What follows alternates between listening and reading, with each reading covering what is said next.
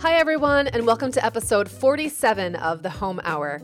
This is the show where we talk about your family, food, parenting, and everything that goes on inside your four walls. I'm your host, Meagan Francis, mom of five, and creator of the Happiest Home blog. Glad you're here. So, this is a special episode for two reasons. First of all, we have a fabulous guest that I'm very excited about, but also, I'm actually taping this intro from my hotel room in Las Vegas, where I am attending the Consumer Electronics Show on behalf of Whirlpool uh, Corporation and Brand, which is a big corporation in my little town, um, employs lots of my friends and acquaintances and neighbors, and is a huge presence in my little community. So I have a lot of connections with this brand, um, not only having worked with them in the past on the blog, but also just them employing and so many of the people that are in my life regularly and also just being a big presence in the community and giving back a lot. So I'm really excited to be here learning about their kitchen of the future and also some other technology that they're working on to make our home lives more connected and simpler. And I'll talk about that more in an episode next week. Um, if you check back to episode 48 of the Home Hour, it will actually be all, or at least mostly, um, recorded right here in Las Vegas with some of the other bloggers who are here with me. It's a lot of fun. But I want to get to our guest today, who is Karen Walrond. Karen has been blogging for a long time, um, since blogs were really on most people's radars, I think. And before that, um, I believe her blog, Chukunlunks, has been around since 2004 or maybe even before that. She is a photographer, a former attorney, or a former practicing attorney, still technically an attorney.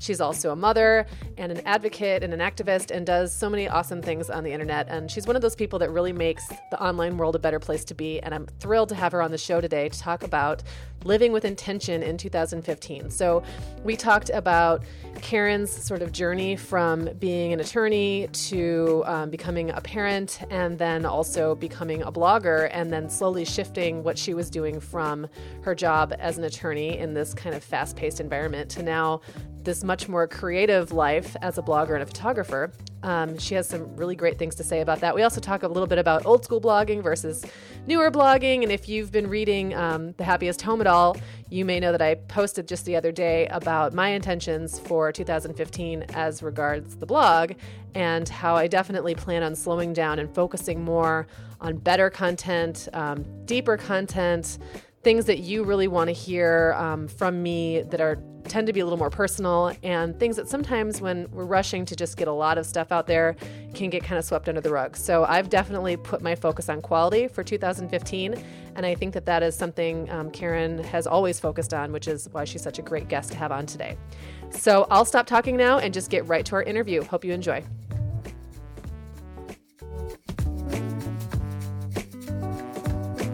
Hi, Karen. So glad to have you on the show. Oh, I'm thrilled to be here. Thank you for having me.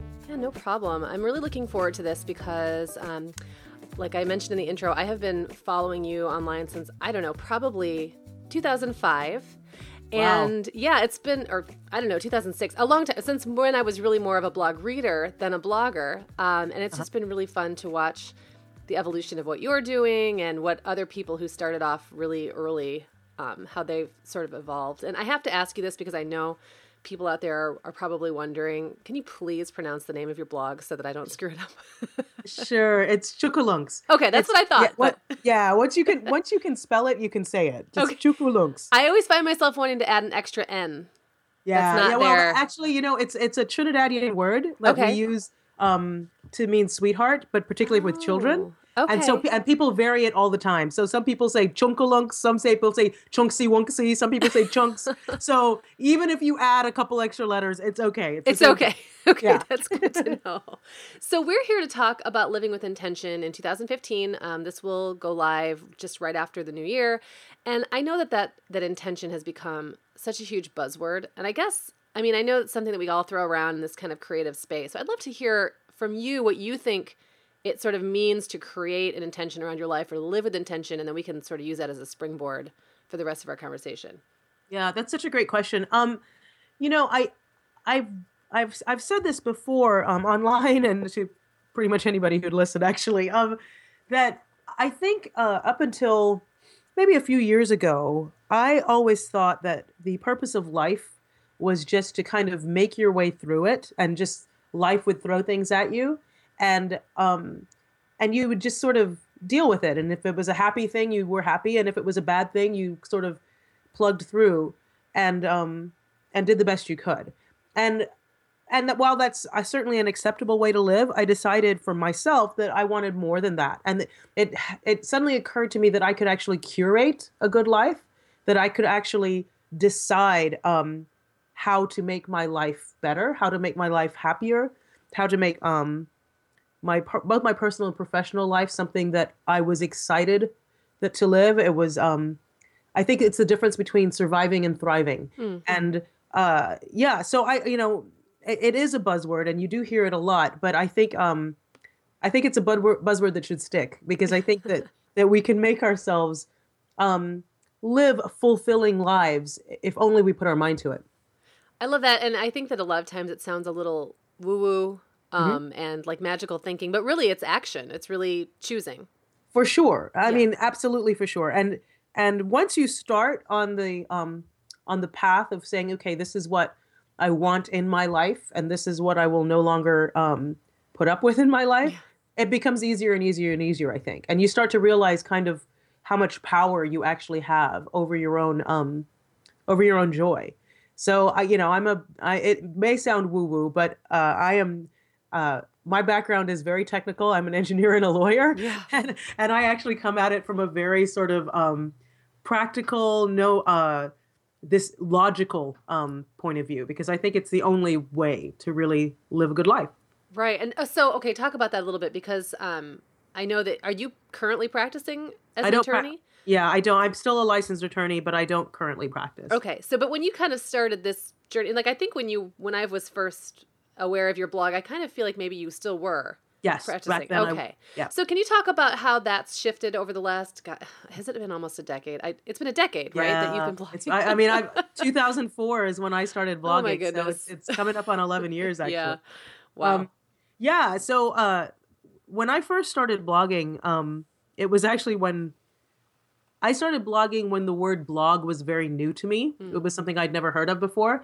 And actually, back then, it wasn't called a blog; it was called a weblog. Oh yes, I remember those. Um, yes, exactly. And I, uh, I, my husband and I were in the process of adopting our daughter, and my family is from the Caribbean, from Trinidad, and my husband's family is from England, and they were feeling really disconnected. Um, from the process, from what we were going through. And so I was online Googling something one night and I came across this weblog um, written by a woman who actually does not blog anymore. Her name's Megan Marone, awesome woman. Okay. And I was like, whoa, this is a, a online diary. This is sort of cool. And so I emailed her and said, how are you making the internet do this? This is crazy.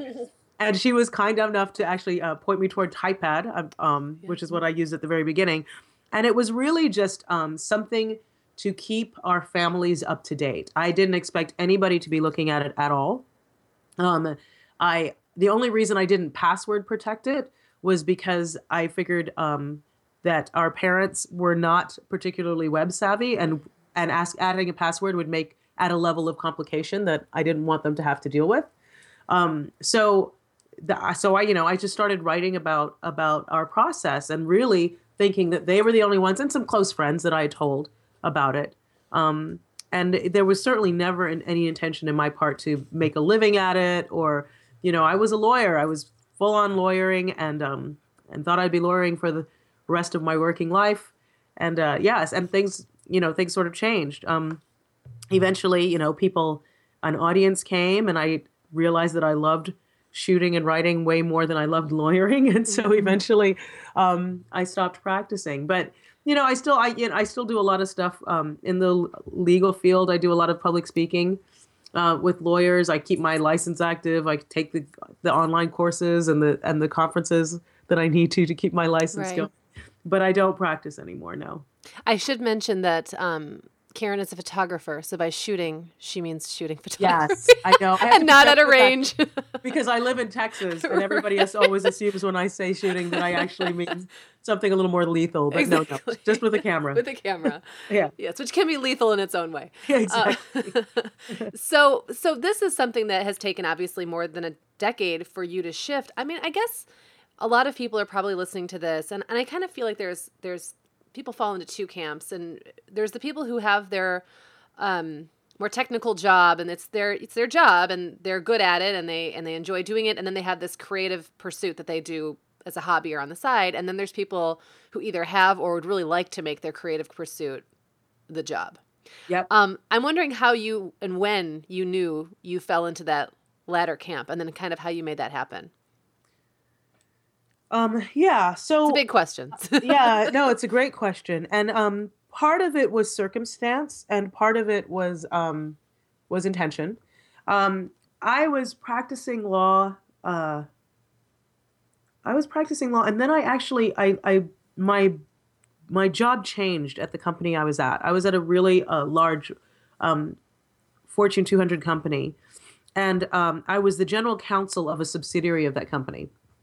And the CEO of that subsidiary went on to be the CEO of the large parent company, of one of the parent companies. And he invited me to be his chief of staff. Oh. And because I knew that after after being the general counsel of the subsidiary, my next job had to be with the parent company as a lawyer, and I actually wasn't really entirely sure that was the kind of law I wanted to practice. The subsidiary was a tech company; it was software, it was very sexy, and um, and the parent company w- was not as technical, and so or as technology driven and so I was um so I was really actually thinking about leaving the company. Um not seriously, but wondering sort of where my next job was going to be. And and the CEO said, "Why don't you come be my general my my chief of staff for a year, and that way you can you know you'll be at my side. You'll get to see everything from sort of a bird's eye view, and um and then you can decide." And so, of course, I took him up on that. It was an amazing year. It actually, probably was my favorite year of my entire career, even though I wasn't practicing law anymore. And um, at the end of the year, he quit, and my husband got an opportunity to go back to my homeland, to Trinidad, for his for his job. And I really hadn't seen anything within the legal department of the parent company that I wanted to do. So I took it the opportunity to say, you know what, I'm I'm going to quit. I'm going to, you know, my husband's got this great job in Trinidad, which is my homeland, and my our daughter was one year old at this point. So I thought this is an opportunity for me to sort of back away from law and see if there's something else I want to do. Um, and uh, it turned out that I, I loved it. I mean, I, I, you know, now that I was not, you know, going to an office every day, I thought, well, I've got this blog. Let's see what I can do with it and I, you know, I, I played with it and sort of grew it for a couple of years, and then we moved back to the U.S. And that same CEO had moved to another company and asked me to be his assistant general counsel, um, and actually begged me to. I, I, I turned him down several times, and he kept saying, "No, come on back." And so I finally thought, "All right, I'll come back." And I did it for a year, and thought, you know what, I really, I can't do this anymore, and um, and left. And that was uh, six years ago. So, um, almost seven years ago now. Wow. So so yeah, so part of it was circumstance, um, but uh, but also there was uh, the the blog had done so well as far as um, an audience growing. Mm-hmm. Um, I had a lot of really lovely feedback from people, and so I um, it, it made me think, oh, you know what? Maybe maybe there's something here. Maybe I'm I'm good enough to make a go of this. Excuse me. Oh no problem. So I'm I just um, so um so yeah, so uh, it was it was sort of both. Now I will say that um, you know there are certain things that that I had done that or that we had done as a as a family that made it easy. For example, um, my gig as, as, a lawyer and my husband's gig was in the oil industry, uh-huh. and uh, the oil industry tends to be really volatile. Like right mm-hmm. now, you know, actually oil prices have plummeted lately, and there's going to be layoffs in the oil. You just never know, right? As the, as the market goes, so so goes your job. Right. And so when we when we moved back to the states and um, even though i was coming back to be a lawyer and everything else we priced our life to live on one salary because we're like we never know who could possibly get laid off. Right. You know so i had a lot of freedom. Like i could say well you know what? If i quit my job we're not going to have to worry about how to make the house payment because we had bought a house you know to live on mm-hmm. the lesser of our salaries actually. We we thought let's let's let's build our life as if the person who's making the less amount of money is the only income we had. And so that would that made it a lot easier obviously. Um, and then it was really kind of tough even once i'd quit you know because i was a photographer and i thought well that if i'm a photographer i need to make money at it. And so i should be a wedding photographer. And that was awful for me. I was not a very good wedding photographer. Um, and it turned out you know that the things that uh, that i loved about photography if i did them in a way that i think most people would sort of expect of a photographer, it was no longer fun. It was a it was a job and it was a chore, and I didn't ever want photography to be that for me. So. Um, it required, a, you know, we're back to that word again. It required a lot of intention on my part, and really sort of figuring out if I'm going to do this, how am I going to do this in a way that I don't hate it, right? Or that it becomes um, a chore for me. And I have no idea if I've answered your question or No, not. you have. And actually, I, I love this because I think when people look in on somebody that they would consider a success story in their whatever they're interested in, like for you, um, being a photographer, being a blogger, being a, an author, they often just see a smooth trajectory. Yeah. And they don't see the places where you said, "Oh, I'm going to try being a wedding." And by the way, you're not the first photographer I've spoken to who said they tried being a wedding photographer and Oh. absolutely hated it. It know, must God- just take a certain kind of And personality. God bless them, man. Yeah. God bless wedding photographers. I can't do it. it Yeah. it's, it's a very stressful job. it seems kind of like people management in a way, more so than just taking pictures of the things that you want to take, or maybe not people management, but it's a different kind of. Well, for me, stress. it's for me. My my thing was, if you screw up, you can't reshoot. Right. Right? Like it was just all that pressure. It's not like you can restage the wedding, you know. So Right. there was all of that. That for me was what was just so. It wasn't, you know, being there, whatever. But it's like, what if I forgot to put a memory card in, or so you know? I mean, I wouldn't have done that, but you know, or I I had a setting wrong the entire time, or Right. you know, like, yeah.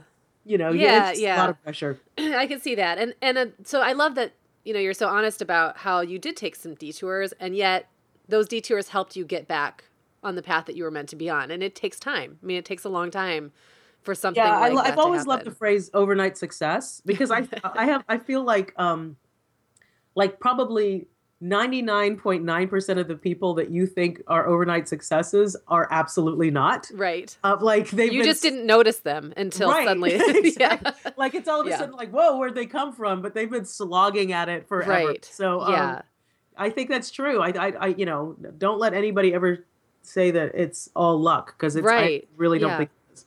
And the other thing I loved about what, you know, your story that you just shared is that it sounds to me like there are parts of your business that are truly business and Yep. but you've been able to hold sacred this thing that you love and Yep. make it not quite so you're still doing it the way you love to do it.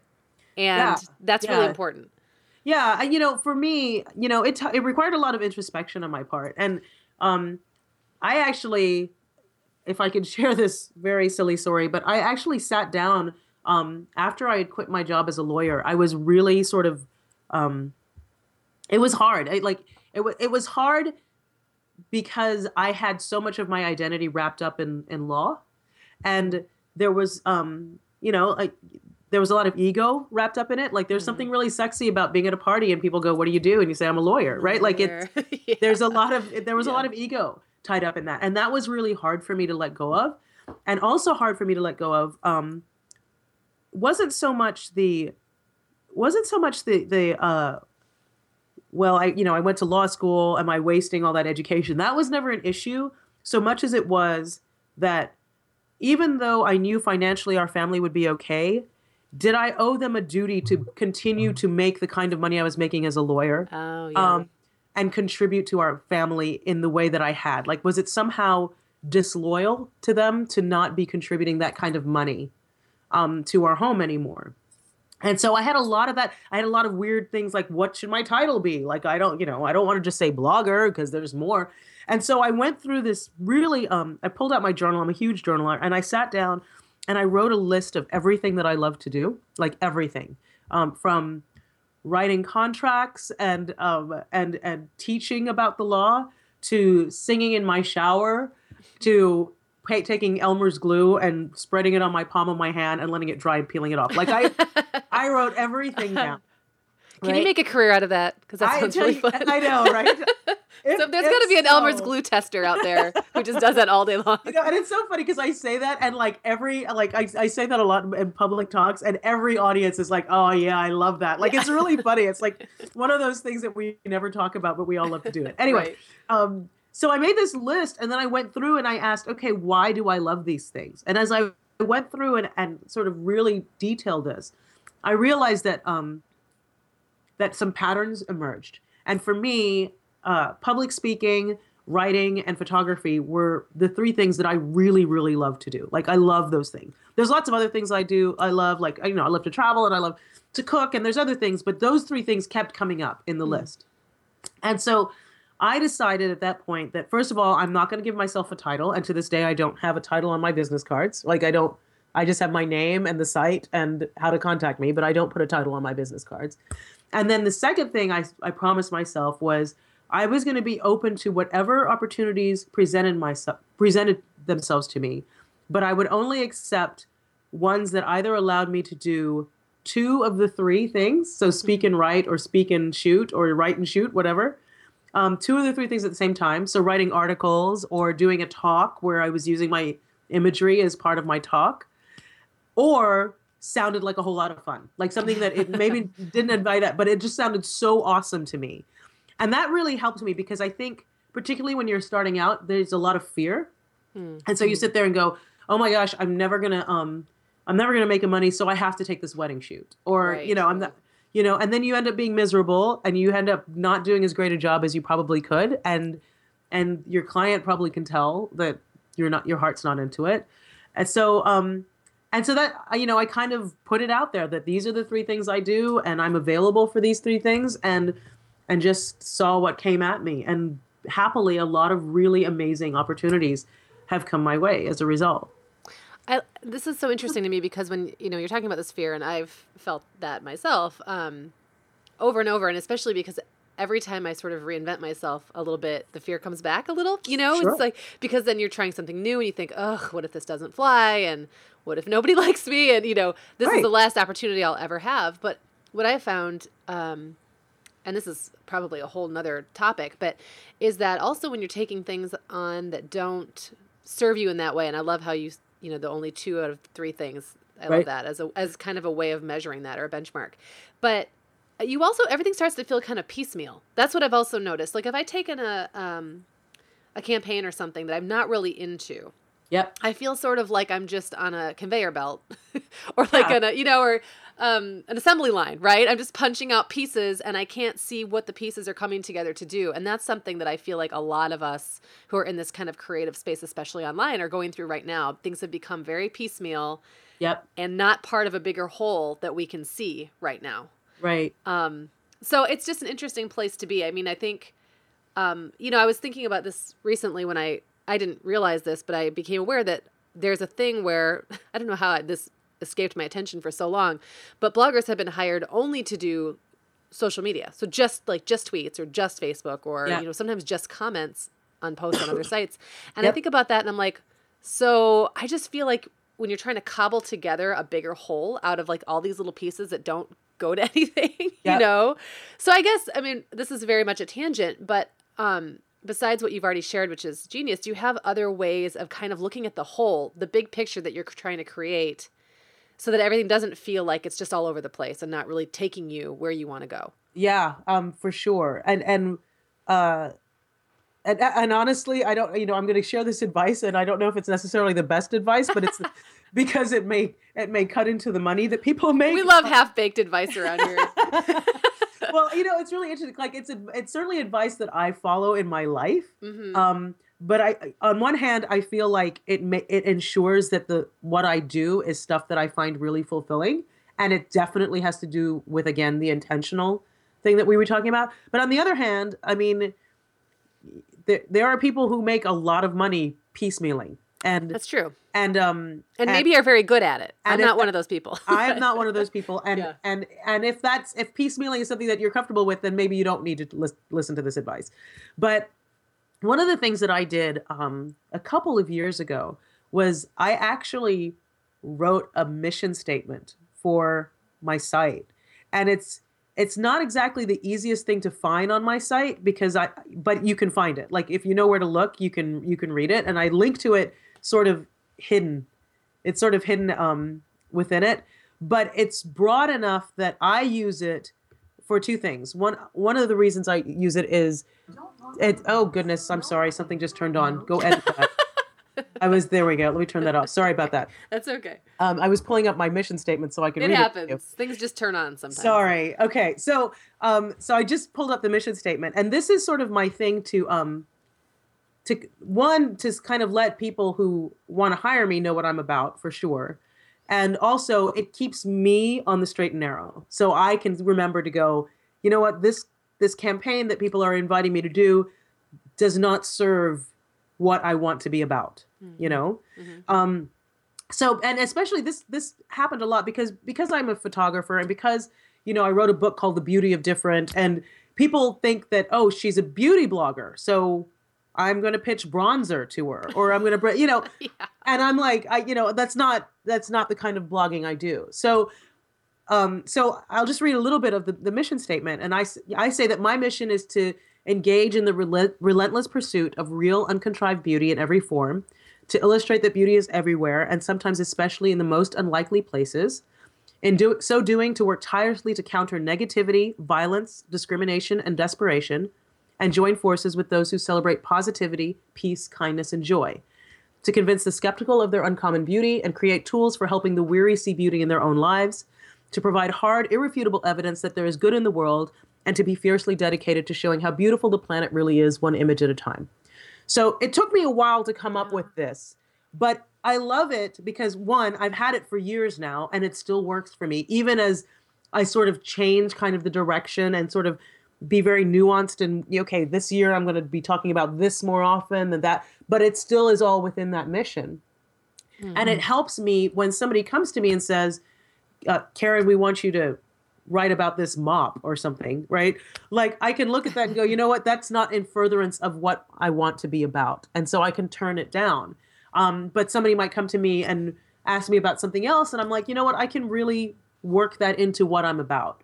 And i think it the the reason it works for me is one, I always find what I do when I do a sponsored campaign pretty fulfilling because it it I won't accept it unless it falls into this. Mm-hmm. And secondly, my readers have come to expect something from me, and it doesn't look like I've gone off the deep end or around the right. bend because I accepted something. Like it it works with it what I'm about. So this is brought up to first of all, I definitely want to circle back to the money part because I think that that for anyone who's wanting to start a business or um, get paid for their art, it's yep. it's an issue, right? For some sure. of us more than others. But I want to really kind of hone in on when you were the process of putting together this mission statement, um, which I love. Yep. I think that sometimes we get caught up in the trappings or the window dressing of what we think we are and not the fundamentals. So I'm wondering how, you know, when you made that list, the list with the Elmer's glue hand and all that. Yeah, yeah. How did you separate out what was maybe a passing fancy or something you like to do but could live without. Yep. From the fundamentals, what you well, are. So that's so that was after I had made this list, this like exhaustive list of whatever, of singing in the shower or whatever, right. you know, reading to my kid or whatever. I I went back to that list. Like I exhausted it. I literally put everything down and then I exhausted it and went back and said, okay, why do I love to do that? Right. Mm. So, for example, and what was interesting about about that process is it turns out that the reasons why I love to do certain things might not be the same reason why you love to do that same thing. So, for example, um, like let's just use this as an example. Like if I said I loved cooking, right? Some people might love to cook because um, they love the chemistry of, of, of of cooking, right? They love how mm-hmm. things. Some people like to cook because they like to create beautiful tastes. I like to cook because if I'm cooking, I'm generally cooking Caribbean food, and it means that family is getting together, and I'm creating mm. a space for family. And so you start to see um, different things. Some people love to read because it t- takes them to a different place in their, you know, it, it, it inspires their imagination. I love to read because I love to see how people use language. I love to see yeah. how authors take a turn of phrase. And so it, was it was the process of going through um, and asking myself why do I love to do that that the patterns emerged. So it turns out that that my love of creating PowerPoint, for example, and um, and singing in the shower and reading out loud to my kid had to do with vocal expression right? Mm-hmm. And so that's how I was like, oh, you know what? Public speaking is something I really, really love. The Elmer's glue thing had to do with looking at the details of of what the, the glue look did of my right. fingerprints, right? Yeah. And so it was all about the um the imagery of the details. And so for me, that's what that played to the photography thing. Mm-hmm. And so it was really the why do I love to do this? What is it that I'm I'm tapping into every time I do these things that is really core to what lights me up?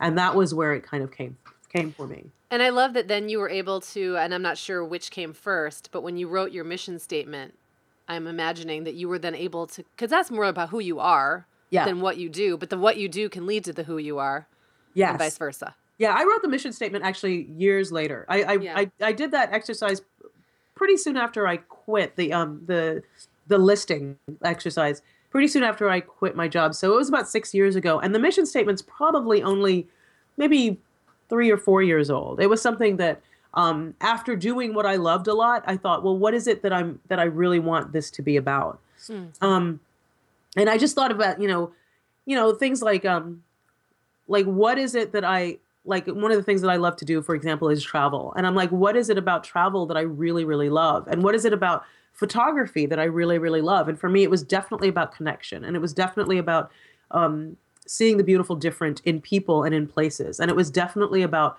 sharing that with people. And so that helped, you know, that helped create what that mission was. Because I'm like, that's what I love to do. And I want to do more of that. And so it was, um, and then also what are the things that make me really angry, right? So that's why I was like work tirelessly to counter negativity, violence, discrimination, and desperation. Like those are things that really fire me up. If I see that in the news or something, I want to do something about it. And if there's a way that I can use um, the things that I love to do to help fight that, then I definitely want my work to be about that. And so it was definitely, you know, it came after, it came later, this mission statement, but it came after having a little bit of knowledge of, okay, I'm loving doing this. I'm loving doing what I do for a living now. How do I want to make it, make sure that it's really meaningful um, for me? So, Yeah. And I, I love, so I'm going back to, um, and I want to talk about earning with intention. Yes, of because, course. yeah, I just think it's such a big part of it. And I, I feel like um, a little envious sometimes because I didn't, you know, I had a blog for a while, uh, in the, actually like around 2001, but it was anonymous and I didn't put my name on it and I trashed it. And then I started a new one and trashed that one. But I didn't, I feel like when a lot of people were starting blogging in that 2004, 2005 space, they had a lot of freedom because nobody was expecting to earn anything from it. yes, So there was all this freedom to figure out who you were and where you fit. yes, Um, and for those of us who started seriously a little later, we were sort of thrust into this world where it was like serious business.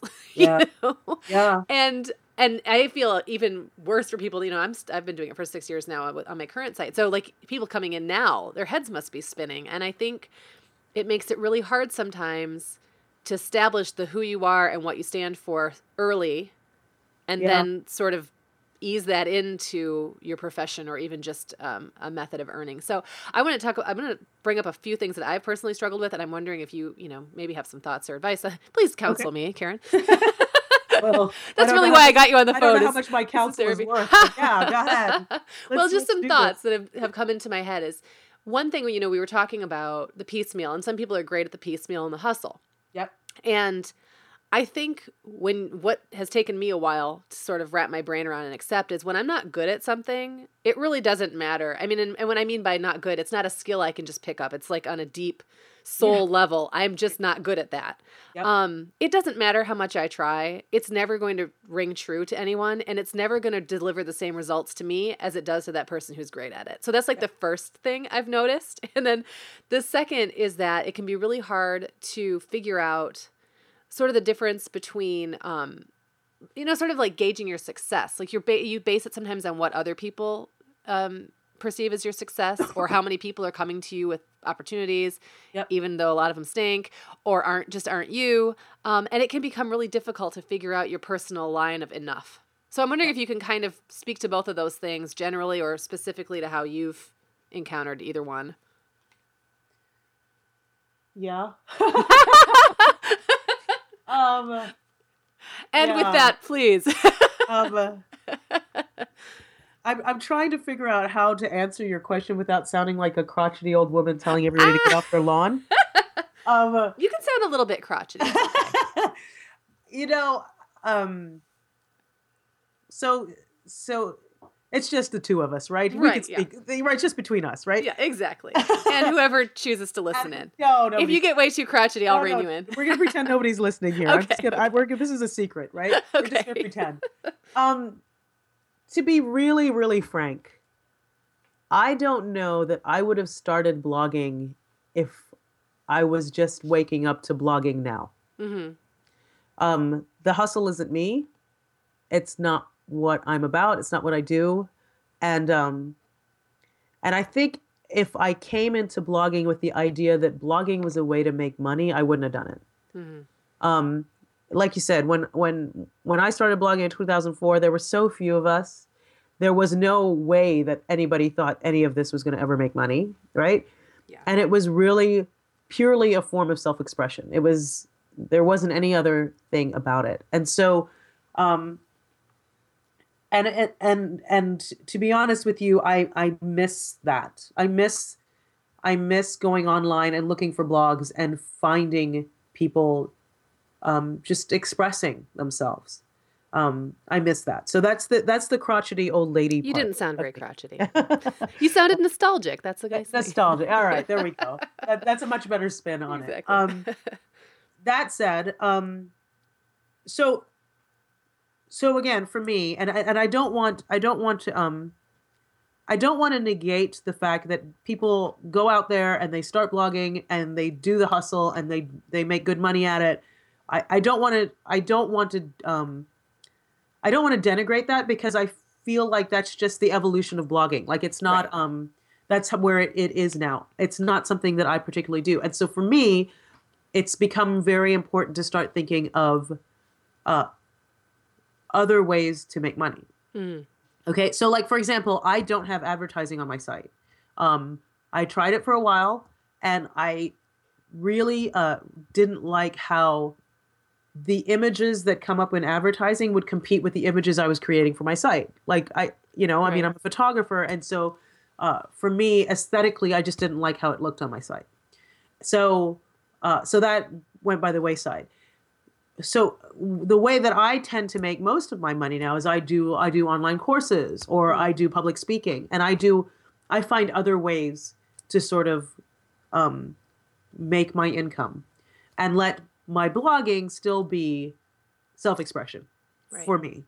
Um, is it as lucrative as somebody who's got the hustle? Maybe not. You know, uh, frankly, I don't know that getting into blogging right now to make money is necessarily a realistic thing any more than than getting into singing right now to become wealthy is right yeah you know i mean you could do it it might happen but i think it's a i think it's uh i think the odds are more against you now because there's just so much out there Right. Um, Absolutely. Um, so you know, I you know, I'm I, I definitely feel that tension. Um, there's a part of me that a lot of times feels like, uh, why do I even do this anymore? Um, because you know, it's it's just so different. It's you know, the conversations really don't happen on blogs anymore. They happen in other forms of social media. Yeah. Yes. And there's all this other stuff that I'm like, well, why do I do this? And ultimately, for me, it's I need a place to put my words and to put my my images. Right. And and the truth of the matter is that I don't know what I'll be doing um, for a living 5, 10, 20 years from now, but I feel pretty confident that Chookooloonks will live, even if I'm doing something totally different. Because yeah. for me, my site is a place of self expression. And I love doing it. And I love doing it e- even if I don't make any money on it. And so I think that that's one thing. But I think the other thing that you have to do with as far as intention, and that is intentional for me. Like I, mm. I'm sure I could you know, I mean, I've been around long enough that I have an audience, and I'm sure if I wanted to, I could figure out a way to hustle and do all that other stuff. But it, it I know it's not, it's not who I am, and so it wouldn't be fun for me. It wouldn't be fun for the people who do follow me, and I, I just can't do that.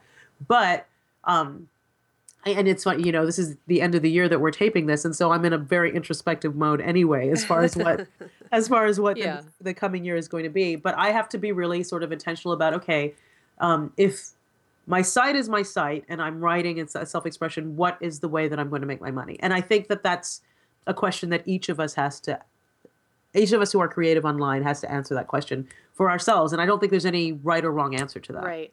No, I agree. And I, I don't think that you sounded crotchety at all. And I've, I've had a lot of the same thoughts. Um, on the one hand, I think it's amazing and awesome that people can earn from home in situations where 10 years ago or more that would not have been possible you know yep. and that's so been so empowering um, but you know it always has the other side right yeah so there's always the other side to that and i cringe a little when i see a lot of people jumping on a form like on a formula that seems to be working because by the time you can see it working on a mass scale it's already done I feel. You know, if, if you see it happening around you and you think, wow, lots of people are making a go of this in this specific way, it's probably dying out already. you just don't even right. see it happening. So, yeah, but I but what you're saying really does always come back to those are the three things that you love to do and you'll be doing those things no matter what. And that's always going to come through to your readers and your audience. Yeah, um, I hope so. Yeah. I mean, one of the things, and I, I, I, this, this now, I know I will get crotchety, and, and one of the things that I would challenge people to do, um, and this is crotchety old woman talking, is I would really love to see more people doing, um, making millions, making crazy money, putting good in the world. Yeah. Because I feel like there's a lot of people who are becoming very, very, um, very wealthy through snark and through yes. meanness and through um being unkind and sort of you know this sort of like meanness as humor um mm-hmm. yeah. sar- this sarcasm and edginess as as uh, as humor and i find it a little um disheartening I, I you know i would love to see I love when I see people who are really being creative and really putting stuff out there. And it's not to say I don't like edge. Like I love edgy. I love provocative. I think that's great.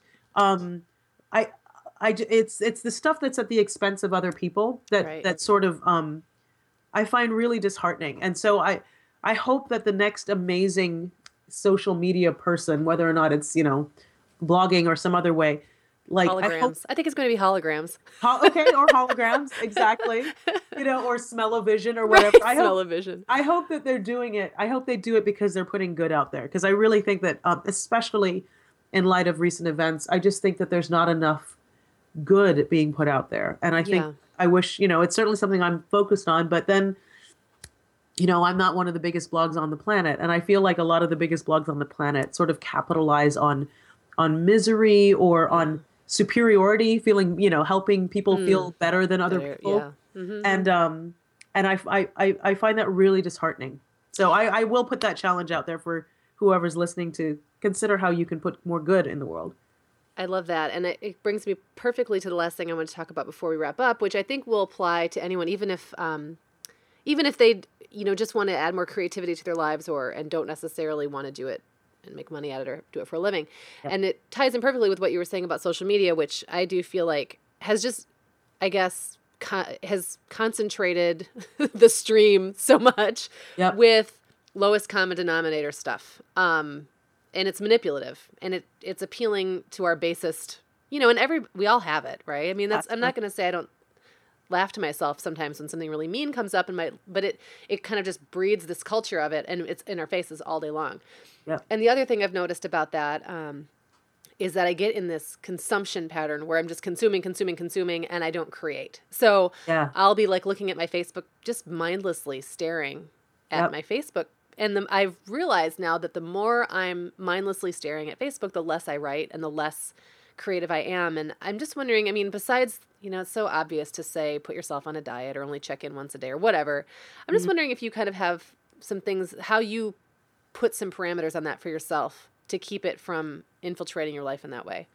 Yeah, well, I mean, you know, I, we, you know, for those of us who make a living online, it's kind of be there. not to turn off you know, like right, we have to be online. Yeah. You got to be online, and yeah. so like, it, it, like I am definitely on a media diet as far as television. Like we don't have cable, and and that's mm-hmm. all. But you know, I'm online, and and this is what I do. But um, I you know, I do put myself on a media diet in that um, like on Facebook, you know, I may have friends who have a tirade of being unhappy, and that's kind of how they do their thing. And honestly, I I unfollow them. Is that awful to say? Button. No, I I think that's self preservation. I just unfollow. I am big about. I am. I love the unfollow. I right? didn't even really realize you could do that until recently. I thought that they would know. Um, uh, me too, and they don't. they don't know. They have no idea. it's very very sneaky. But I was like, you know what? My my friendship with you depends on me not following you. Right. right. you know. So, yeah. Yeah. So I definitely do that. Um, I'm a big Feedly person because I read a lot of blogs and I get mm-hmm. inspired by a lot of blogs, and I um you know, like maybe once every six months, I actually go out and look for new blogs. But pretty much, I've got I've got a lot. Like I follow maybe 200 blogs, right? Right. But they're all pretty positive, and they're all pretty awesome. So I'm I'm I really curate. It's, it's intention again, man. I curate yeah.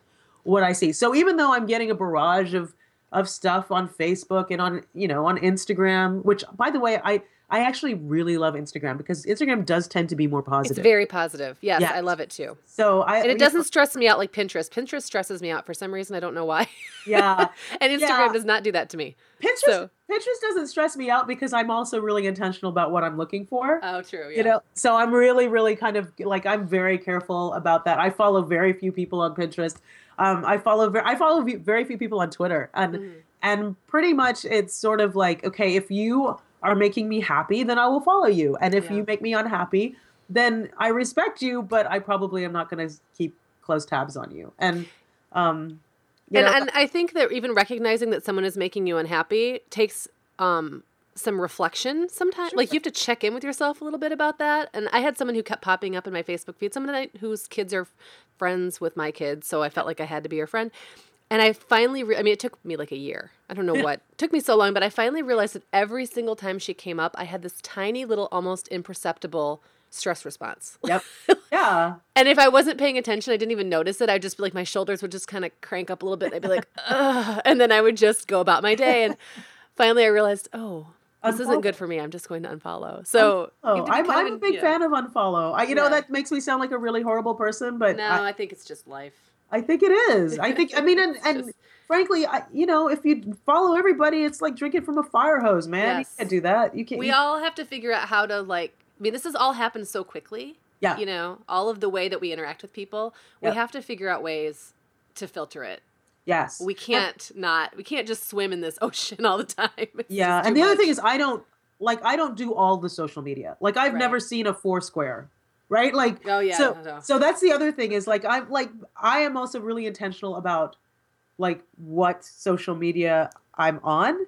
And often now at this point because of course i make my living on on online like if some new thing comes up i will like get an account just so i can save Chookooloonks like save the name. Yeah. But I may never be on it again. I, am like, I'm not. This is not where I'm going to be. I'm not. We don't all have to be new, you know, uh, early adopters. Of, of exactly right. I think that what was that social network that just came up last month that now no one's talking about? That's a Ello. perfect. Yeah, Ello. Ello, remember Ello? yeah, I remember. Ello. Oh, that yeah, was so was cute. Like, was like Ello. I'm like, okay, and I saved Chookooloonks, and I never got on it again. I'm yeah, like, exactly. You know, I'm like, why? No, there's too much. There's too yeah. Much. I'm getting too old for that stuff anyway. Yeah, well, you know, that's a whole other podcast right there. exactly. So, well, Karen, this has been great, and uh, I could talk to you all day, but unfortunately, I do have to wrap it up. Um, is there anything we didn't get to, or I might have talked over you at some point that you feel like you just want to kind of sum up here, or?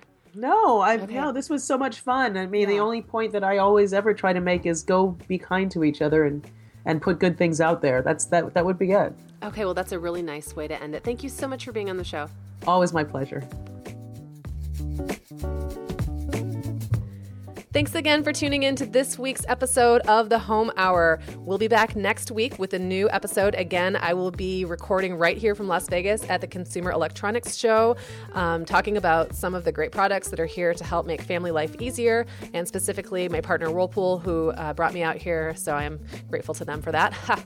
um, definitely check back and listen. If you want to find out anything more about what we talked about today, you can find show notes for all of the previous podcasts at thehomehour.com.